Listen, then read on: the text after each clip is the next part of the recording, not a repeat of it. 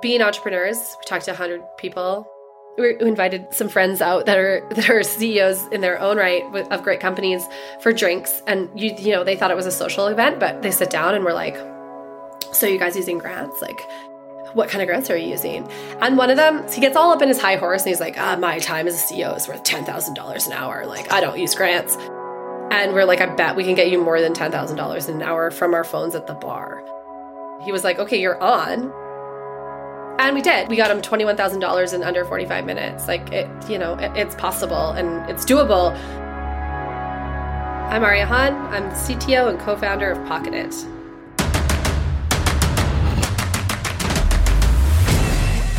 This is Code Story, a podcast bringing you interviews with tech visionaries who share in the critical moments of what it takes to change an industry and build and lead a team that has your back. I'm your host, Noah Labhart, and today, how Aria Hahn created the platform to get you free money by finding the right brands and tax credits. All this and more on Code Story.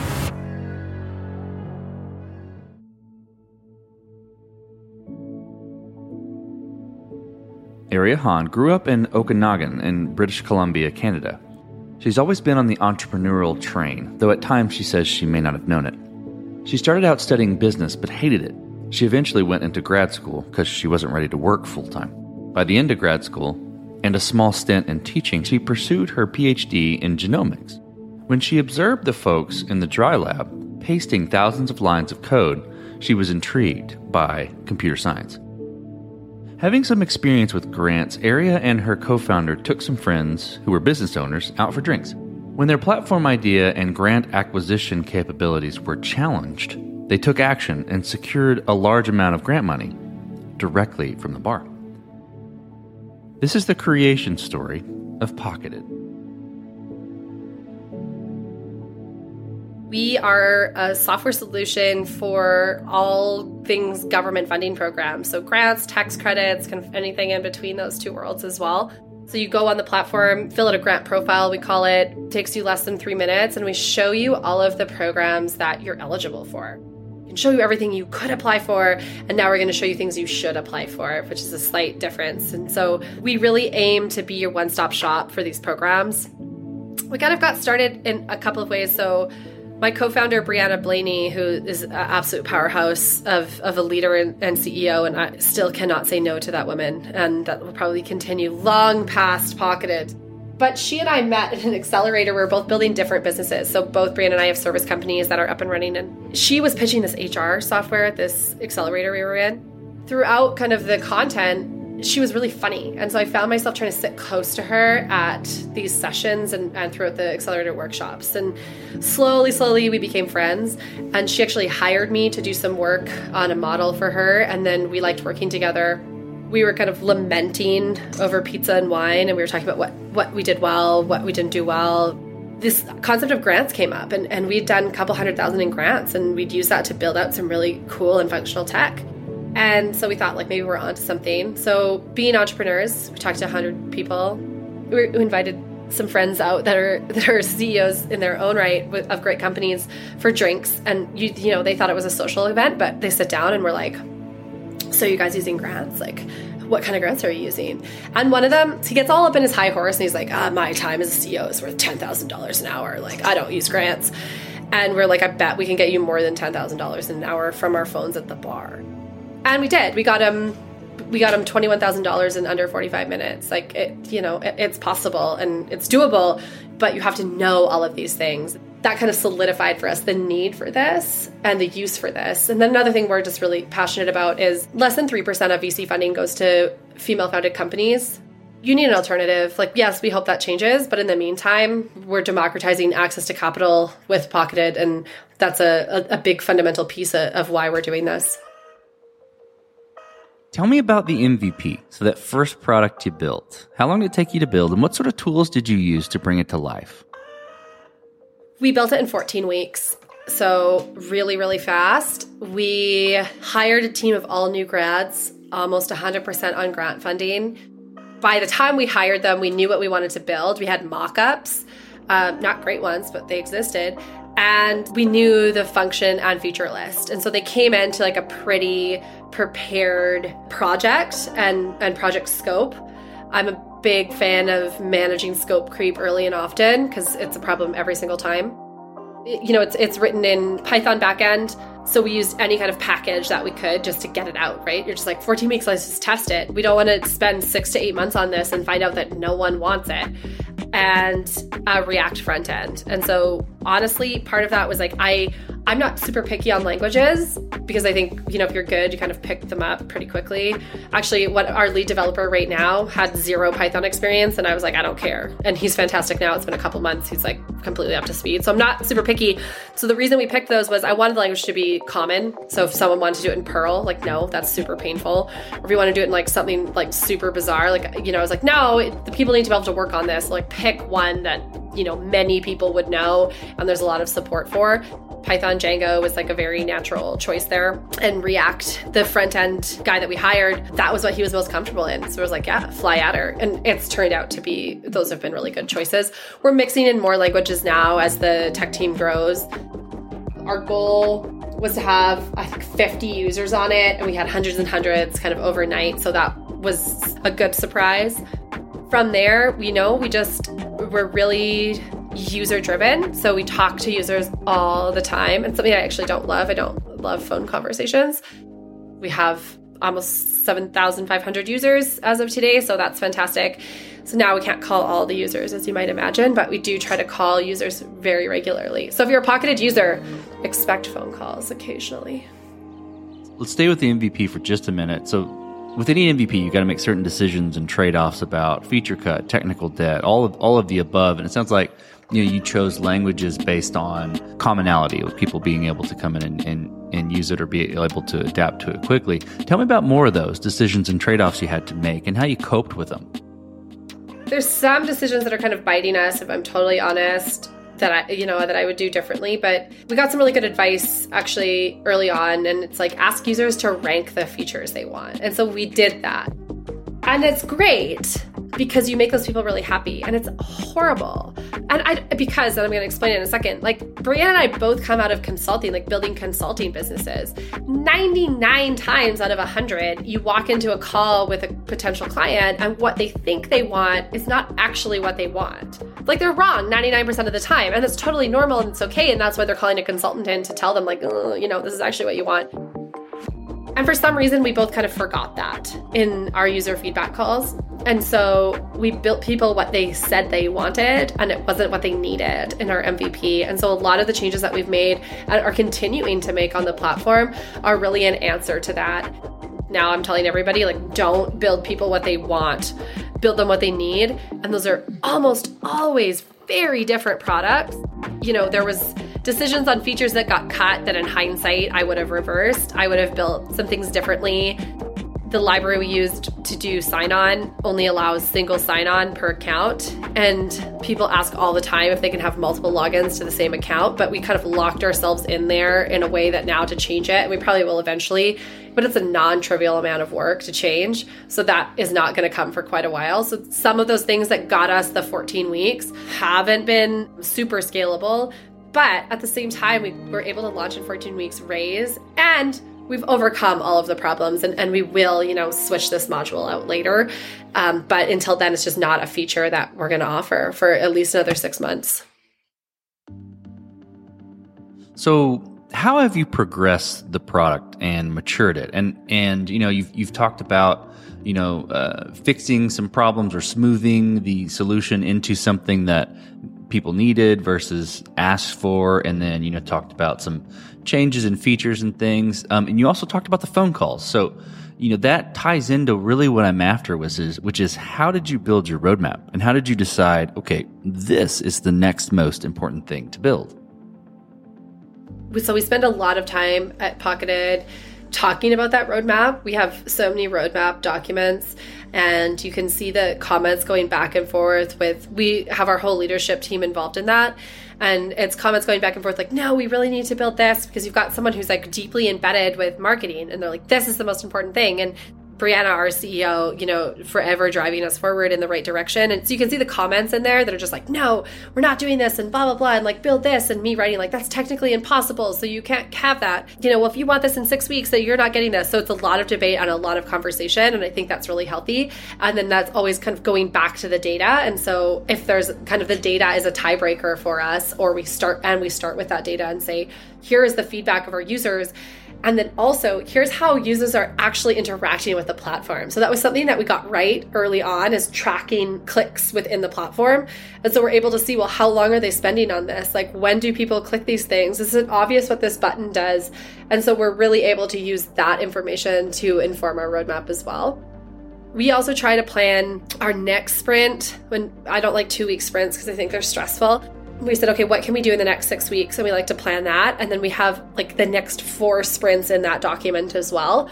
Now, the fourth sprint is wrong, but it's also a good way to document our ideas and where we think it's going to go. The other thing that's really important is I'm a big believer that the tech team needs to understand the users really well and they need to understand all of the business goals. So we don't like to build in a silo within Pocketed because ultimately these guys are making decisions and they need to know that roadmap so that maybe they're they're picking a different library or a different architecture because even though we're not going to do that today, they can see that in 3 months they are going to have to do it or they they talk to users and so when they're making a slight decision on UI UX or you know something on the front end or back end they're thinking oh you know I'm actually going to make this decision because that user mentioned this to me, or I can understand how this is going to expand into a deeper and richer feature set in the future. So we try to be really inclusive for that reason. One, you know, we want everyone at the table and benefiting from everyone's ideas, but also I don't believe that programmers, developers, software engineers, whatever, can make good decisions without understanding their users and why we're building what we're building. Indeed, absolutely. Well, let's switch to team then. So you mentioned that team in your last last answer. How did you go about building your team and what did you look for in those people to indicate that they were the winning horses to join you? So we have a we have a, a pretty good process now. Uh, we post on all the places. Again, I'm less concerned about coding language. It's just like not something I find super important. Then we talk to them, and so the first time we contact them, it's a phone call. So we're just phoning them, and we're just like, "Hey, you know, this is Aria Hahn from Pocketed. You're interested." It is amazing to me how much you can get out of that like 30 second call. This is absolutely wild to me. The way people will answer their phones, like swear words all sorts of things. So it's like really easy to filter people out. You're like, okay, well, I don't think you're going to be a great culture fit. So thanks for your time. Most people, you know, that goes pretty well. Then I'll talk to them over a Zoom call. So we're a fully remote company. We're looking for people who care, who people who know what the heck the company does, have reasons why they think they could contribute. We have a guy on our team actually, we weren't even going to hire for his position, but he did so much work. He's like, I have so many ideas for your platform. I really want to work for you. He sent us like mock ups and videos of some of his work. And we were like, I guess we're hiring him. So we're really looking for that buy in and people who care. You can't teach that, you can't manage that.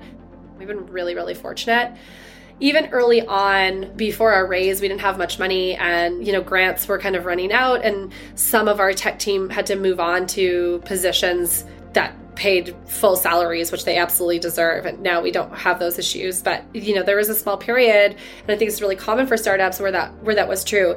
And every single one of them stayed on to contracts, stayed on to do handover, just really, really great relationships with them. And that's credit to them, but also if I'm being selfish, I think it's credit to us as well. Like we're really trying to create that environment where people care and they want to be a part of it and they they want it to be successful. And so we've been really, really fortunate with every technical person we've hired actually. So let, us flip to scalability then. And you already mentioned a bit about this, kind of at a high level, what was scalable and what wasn't. But let's let's open up the field for a full answer. Did you build this to scale efficiently from day one, or how did you, or and and uh, and or are you fighting this as you grow?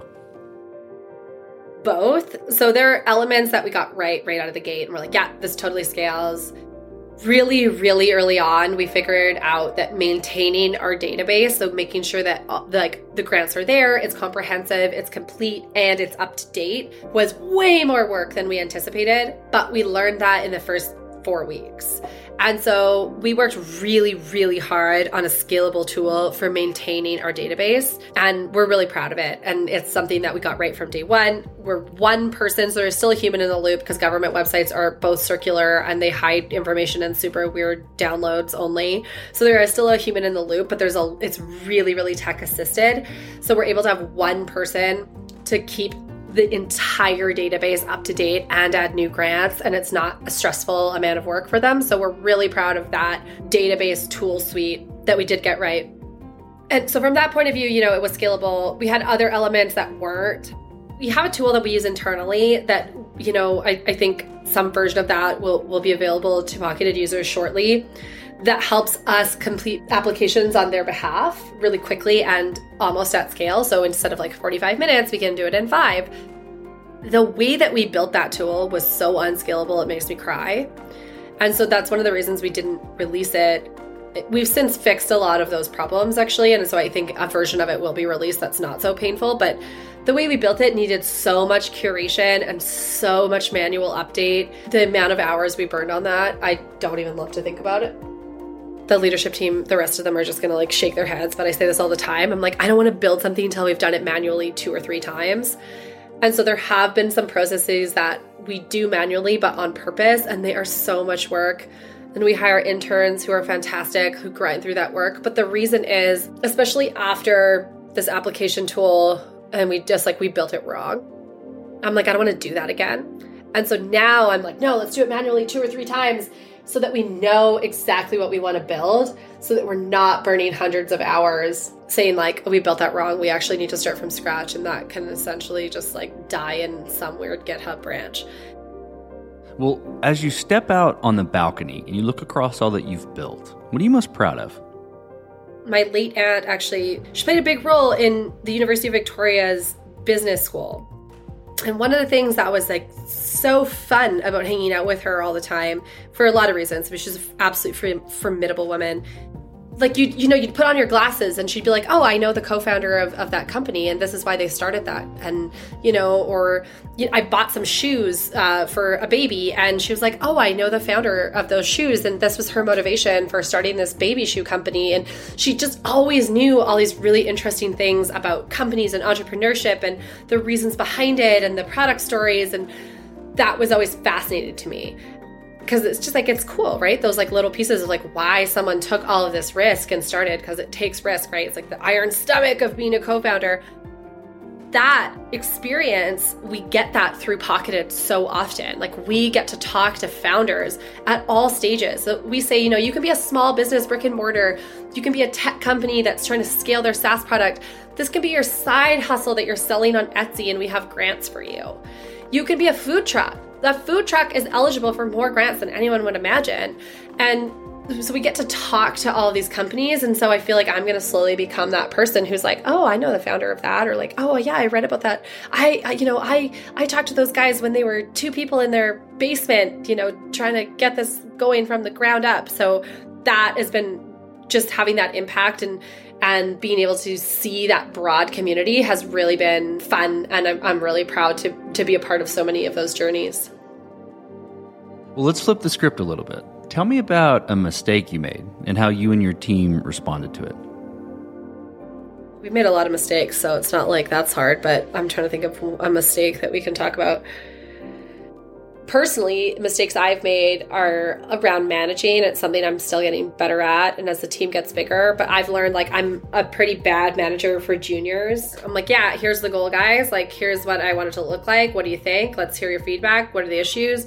Okay, well, like knock those barriers out and like go at it. And I'm going to assume that if you're not reaching out to me with more problems, that like you don't have any and it's all happening. And that works really well for a certain group of people and horribly for juniors. And so I think early on, I learned that the hard way and left some of our staff uh, feeling unsupported. So that's definitely something that I, I work hard to improve upon. It doesn't come naturally to me, even though I'm now like fully aware of it. As a company, we've made mistakes on a lot of the pricing models. It's hard to know what people will pay for and how much they'll pay for things. Like pricing is really complicated on the structures we want to be founder friendly. We really aim to do that. You know, we're also finding more education is necessary around people understanding what they're paying for. And so I think we got some of the pricing model and business model stuff wrong at first. I think we're circling it. I don't think we've got it fully locked in yet, if I'm 100% transparent. We're feeling better and better about it, but this is not even technical. Like I, you know, a lot of the technical things can come and they come from the roadmap and they come from these mistakes that you make, but meeting the user where they're at, we weren't doing a good job of. And I think we're we spend a lot of time right now talking about well what kind of languages our user is using? What are they still confused about? How do we embed you know i'm, I'm an academic at heart and so the goal of, of pedagogy is people are learning even when they don't know that they're learning. And if you can achieve that and you've probably experienced that you've had a course or something or a class and you're like oh we do nothing. We just sit there and talk but somehow you've learned so much and that's the goal. So we're trying to do that in pocketed now and i think we did a really bad job of that in version one. And now we're trying to embed education throughout so that people are learning how grants work and the structure of grants and tax credits and what they need to do to prepare and make use of them. And you know pocketed has gotten almost just three quarters of a million dollars in grants. Like there's a lot of money out there. And it, how do you do that? We're trying to educate through the platform better and that's is integration of messaging and marketing and technology that has been challenging but really fun to do. And as we start to do it better we just see the success rate of and the happiness of our users increase. So that's been a, a long and ongoing road. Well what does the future look like for pocketed the product and for your team so I'm a big fan. I, I call it fantasy dream reality MVP. And so anytime we're doing planning, I like to start people at the fantasy and I just say like if imagine that like there's no work, there's no resources, magic can happen. Like what do you want pocketed to look like? Like let's just talk about that. Let's start at the fantasy. And people are really good. And anytime someone has to say someone's like, "Well, I don't know if that's possible," or like that can't exist. You're like, "No, you don't get to say that yet. Like this is a fantasy." And so we really set that as an expectation. And from that, you know, a great vision comes out. And so ultimately, you know, Pocket is going in the direction of being the source of truth for all government funding. And then ideally, kind of layering that on other things that founders need. So, you know, do they need loans? We now offer grant financing, for example. So most grants in Canada and the US, you pay up front, you get reimbursed later. Well, if you're small and you got $200,000, if you need a way to finance that grant. And so we're starting to offer those services as well so that you can actually make use of the grant. You know, it's like QuickBooks and your payroll software. And it's like, yeah, you're using Pocketed because if you don't, you're missing out on hundreds of thousands of dollars a year. And we're just so deeply embedded in your workflow. And there's that trust there that we're really aiming to build with our users f- from day one. Let's switch to you, Aria. Who influences the way that you work? Name a person you look up to and why. Both my master supervisor and my PhD supervisor are like super bad examples of work life balance, and that's who I've chosen to emulate with my life. So uh, I definitely look up to both of them. Just really brilliant people, people who had this ability to teach me how to be creative, but organize it in a way creative and, and, and chaotic almost, but you know, keeping that in my own head and how to get that logic of the story after the fact, quite honestly. So it's like from chaos, we create this organization, and both of them are really good examples of that. And it's something that I love watching in people who just have these big ideas and visions and how they get there. So definitely both of those people are extremely hard workers, um, and great examples of how letting your mind wander and and and working hard together can create really really beautiful and amazing things. So those are the first people i always think of with mentors. You know we've also been really fortunate to participate in a lot of programs uh, and we've met some incredibly successful founders who walked us through raising, for example, and who, you know, would take our calls at weird hours of the day and on the weekends when you, the first time you raise, you just have no idea what's normal. You're like, is this a normal request? Like, do we say yes to this? And to have someone who will answer the phone and say, like, yeah, that's totally normal, don't overthink it, or to be like, no, like, you just straight up say no to that and walk away. Um, I don't think we could have done it without that. So there's yeah some people on our board and advisory panel that are absolutely necessary as well. We talked about a mistake earlier but a little bit different spin. If you could go back to the beginning what would you do different or where would you consider taking a different approach?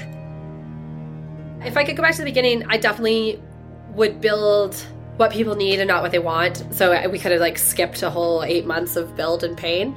Uh, and so i definitely would have built more recommendations and you know what should you be looking for? I would have changed the language that we're using. I would have changed the ui ux that we originally had to you know some of the things that we're rolling out now and have planned. So I, I wouldn't have listened to people who when they said this is what i want. I would have started asking different questions. I would have said what are your pain points? What are the problems and then I wouldn't have even asked them to cloud my creativity of like what might that look like or you know how would you like to interact with the product? I would have only talked about their problems with people and then we would have manufactured the solution from the problems instead of asking people what they wanted in a product. And we got that wrong and I would never do it again. I would only talk to people about their problems. People also love to complain so it's like a great way to get feedback. It's like you talk to your most dissatisfied users because they will tell you everything and uh, uh, like it's true. And then you make them happy and uh, you, you convert them. It's like a you, two two birds one stone. Or i have a friend who's an ornithologist and she always says to say feed two birds with one scone instead of kill them um, which is more lovely. So I, I would have done that differently. I would have focused on problems only and then we would have come up with a solution instead of asking people what they wanted. That was definitely that it's so easy to do to do but it makes such a difference in what you design well, last question, Aria. So you're getting on a plane and you're sitting next to a young entrepreneur who's built the next big thing. They're jazzed about it. They can't wait to show it off to the world and can't wait to show it off to you right there on the plane. What advice do you give that person having gone down this road a bit? access grants first of all i'm like this weird person who like my plumber pl- we had our sink clogged and i had to call a plumber and i'm like straight up pitching him pocketed as he's unclogging the sink uh, so i definitely say like use grants it's free money you don't dilute yourself like take advantage of it it's literally there for this purpose i'd also tell them to find a mentor um, which is annoying because especially women we need more than uh, mentorship, which is like you can find, but you also need money. So I would say find a mentor, but also access all this capital, access, access, access, access, it all. Um, and then I would say like talk to a lot of users. Really make sure you have that product market fit. Once you have it, you'll know. Which is like it's like how do you know you're in love? It's like oh you'll know. Same thing with product market fit, which is like a really annoying answer. I understand, but also it's true. Once you once you have the product market fit and you have your messaging down, you'll feel it. And you'll be like, "Oh, this is it. This resonates with people. People get it. They want it. They're signing up. They're buying it. There's like all of these signals that you're on the right way and it just feels different." So, I would talk about that. I would talk about also just you know, one of our uh, mentors early on said this, but like you kind of got to be like a cat stuck to the screen so, like, you're going to get things wrong and you just have to be able to roll with that. It's highs and lows. Don't be afraid of that and just like keep at it. Like, if you really believe that you have product market fit, and if you don't, you shouldn't be doing it anyway. But if you do believe that you're doing it, like, stick with it. There is something just about surviving as a company and making those changes and pivots and adjustments and just living long enough as a company to do those things that is a huge determiner of success as far as I can tell. And then I would also say to anyone who's starting to raise, like, raise more than you think, which is what people told us. And like, we didn't listen in the ways that we should have. But I like just had this very similar situation that you're describing actually recently. And, you know, I'm sitting next to someone who's a great product, it was super cool. He's like, yeah, I'm to raise half a million dollars. And I was like, dude, double that. Like, don't do it. And he's like, no, I think I can do it for this amount. You're like, you think you can, but like, don't do it. Like, just double it. You need more than you think. It buys you more security as soon as you raise, you've got investors and, and you're working with other people's money. And so the stress level is higher. So if you're to raise, just do more than you think. Calculate how much you think and then add a lot more to it. That's my other big piece of universal advice. Both great pieces of advice. Well, Aria, thank you for being on the show today and thank you for telling the creation story of Pocketed. Happy to be here. I encourage everyone to sign up. Again, doesn't matter what you're doing, there's money out there for you. And this concludes another chapter of Code Story. Code Story is hosted and produced by Noah Labhart. Be sure to subscribe on Apple Podcasts, Spotify, or the podcasting app of your choice. Support the show on patreon.com slash code story for just 5 to 10 bucks a month. And when you get a chance, leave us a review. Both things help us out tremendously. And thanks again for listening.